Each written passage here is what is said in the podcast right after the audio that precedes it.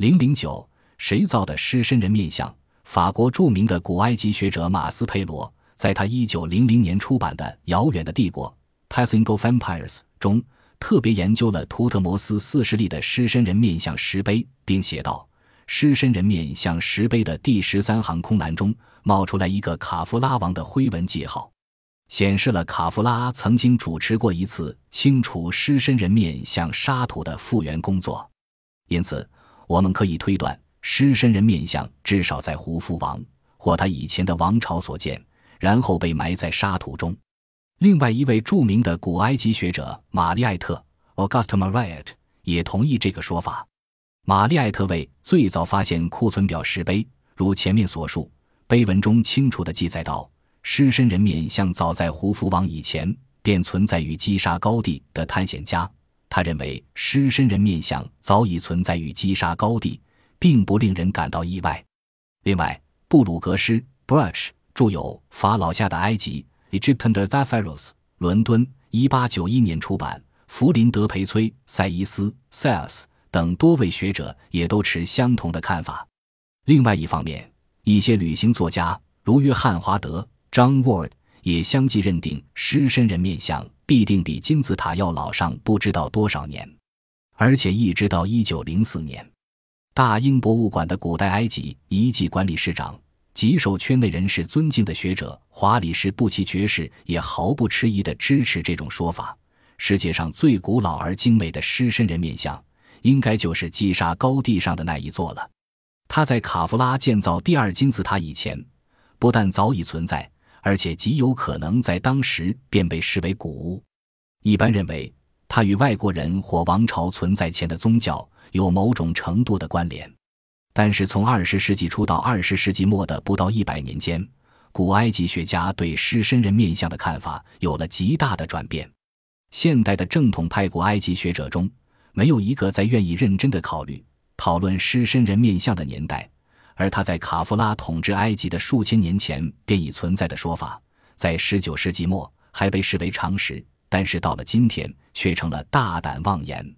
例如，埃及考古厅负责基沙及沙卡拉地区的扎西哈瓦斯 z o h a h a w a s 博士便认为，许多过去的理论都已随风而逝，因为我们掌握了非常坚实的证据，可以证明狮身人面像其实是属于卡夫拉时代的产物。同样的。加州大学百克莱分校的考古学家卡洛雷蒙 （Carol Redmond） 表示，狮身人面像的年代比卡夫拉久远的这种说法简直令人无法置信。他认为，狮身人面像没有任何可能比卡夫拉久远，因为击杀地狱在卡夫拉王统治前的几千年，不但没有那种工艺水准，更没有必备的管理组织和建造起那种规模的建筑物时所需要的意志力。当我刚开始着手研究这个题目时，也和扎西哈瓦斯一样，相信一定会有新证据出现，解开谁才是狮身人面像建造者的谜。但是事实不然。当我们前后仔细对证后，发现现代学者其实只有三个间接的理由支持大师身人面像是由卡夫拉王所建的说法。理由一，因为图特摩斯四世所建的狮身人面像的石碑第十三行的空栏中。冒出卡夫拉王的徽文记号，马斯佩罗对卡夫拉王的徽文记号提出了一个完美的解释：图特摩斯四世将狮身人面像复原后，便立了一个石碑，以对曾做过同样行动的先人表示敬意，而他表示敬意的对象就是第四王朝的卡夫拉王。这个解释强烈暗示狮身人面像在卡夫拉时代即已非常古老。然而。现代的古埃及学者并不接受这说法。现代的古埃及学者似乎头脑都一样的尸骨不化，众口一致的认定，图特摩斯四世在石碑上放上的那个徽文记号，是为了要纪念原始狮身人面像的建造者，而非复原者。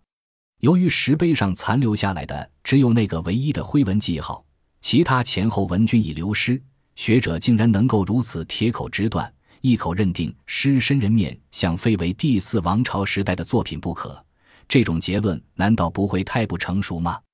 只因为一个第四王朝法老的徽文，石碑本身还是第十八王朝的法老王所建的，便认定整个雕刻为当时的作品，这算是哪一门子的科学？而且时至今日，连那个灰纹都已开始剥落模糊。理由二，因为临街的河岸神殿也是卡夫拉王所建的。这种说法的证据相当薄弱，因为河岸神殿为卡夫拉王所建的说法，建立在神殿中有卡夫拉王的雕像之上。然而，雕像很可能是后来的人将它放进去，而非原始便在那儿的。但是，古埃及学者却对这种说法拥护有加，他们不但认定河岸神殿是卡夫拉王所建，顺便也把狮身人面像的建造算在卡夫拉的头上。因为两者之间显然有一些关联。理由三，因为很多人认为狮身人面像的面相与河岸神殿的洞穴中发现的卡夫拉雕像非常相似，这显然是个人见解的问题。我个人便从来不觉得两者之间有任何相似之处。而纽约警察局专门制作蒙太奇相片的专家最近用电脑比较后，也认为两者并无相似之处。本书第七部中将另有详述。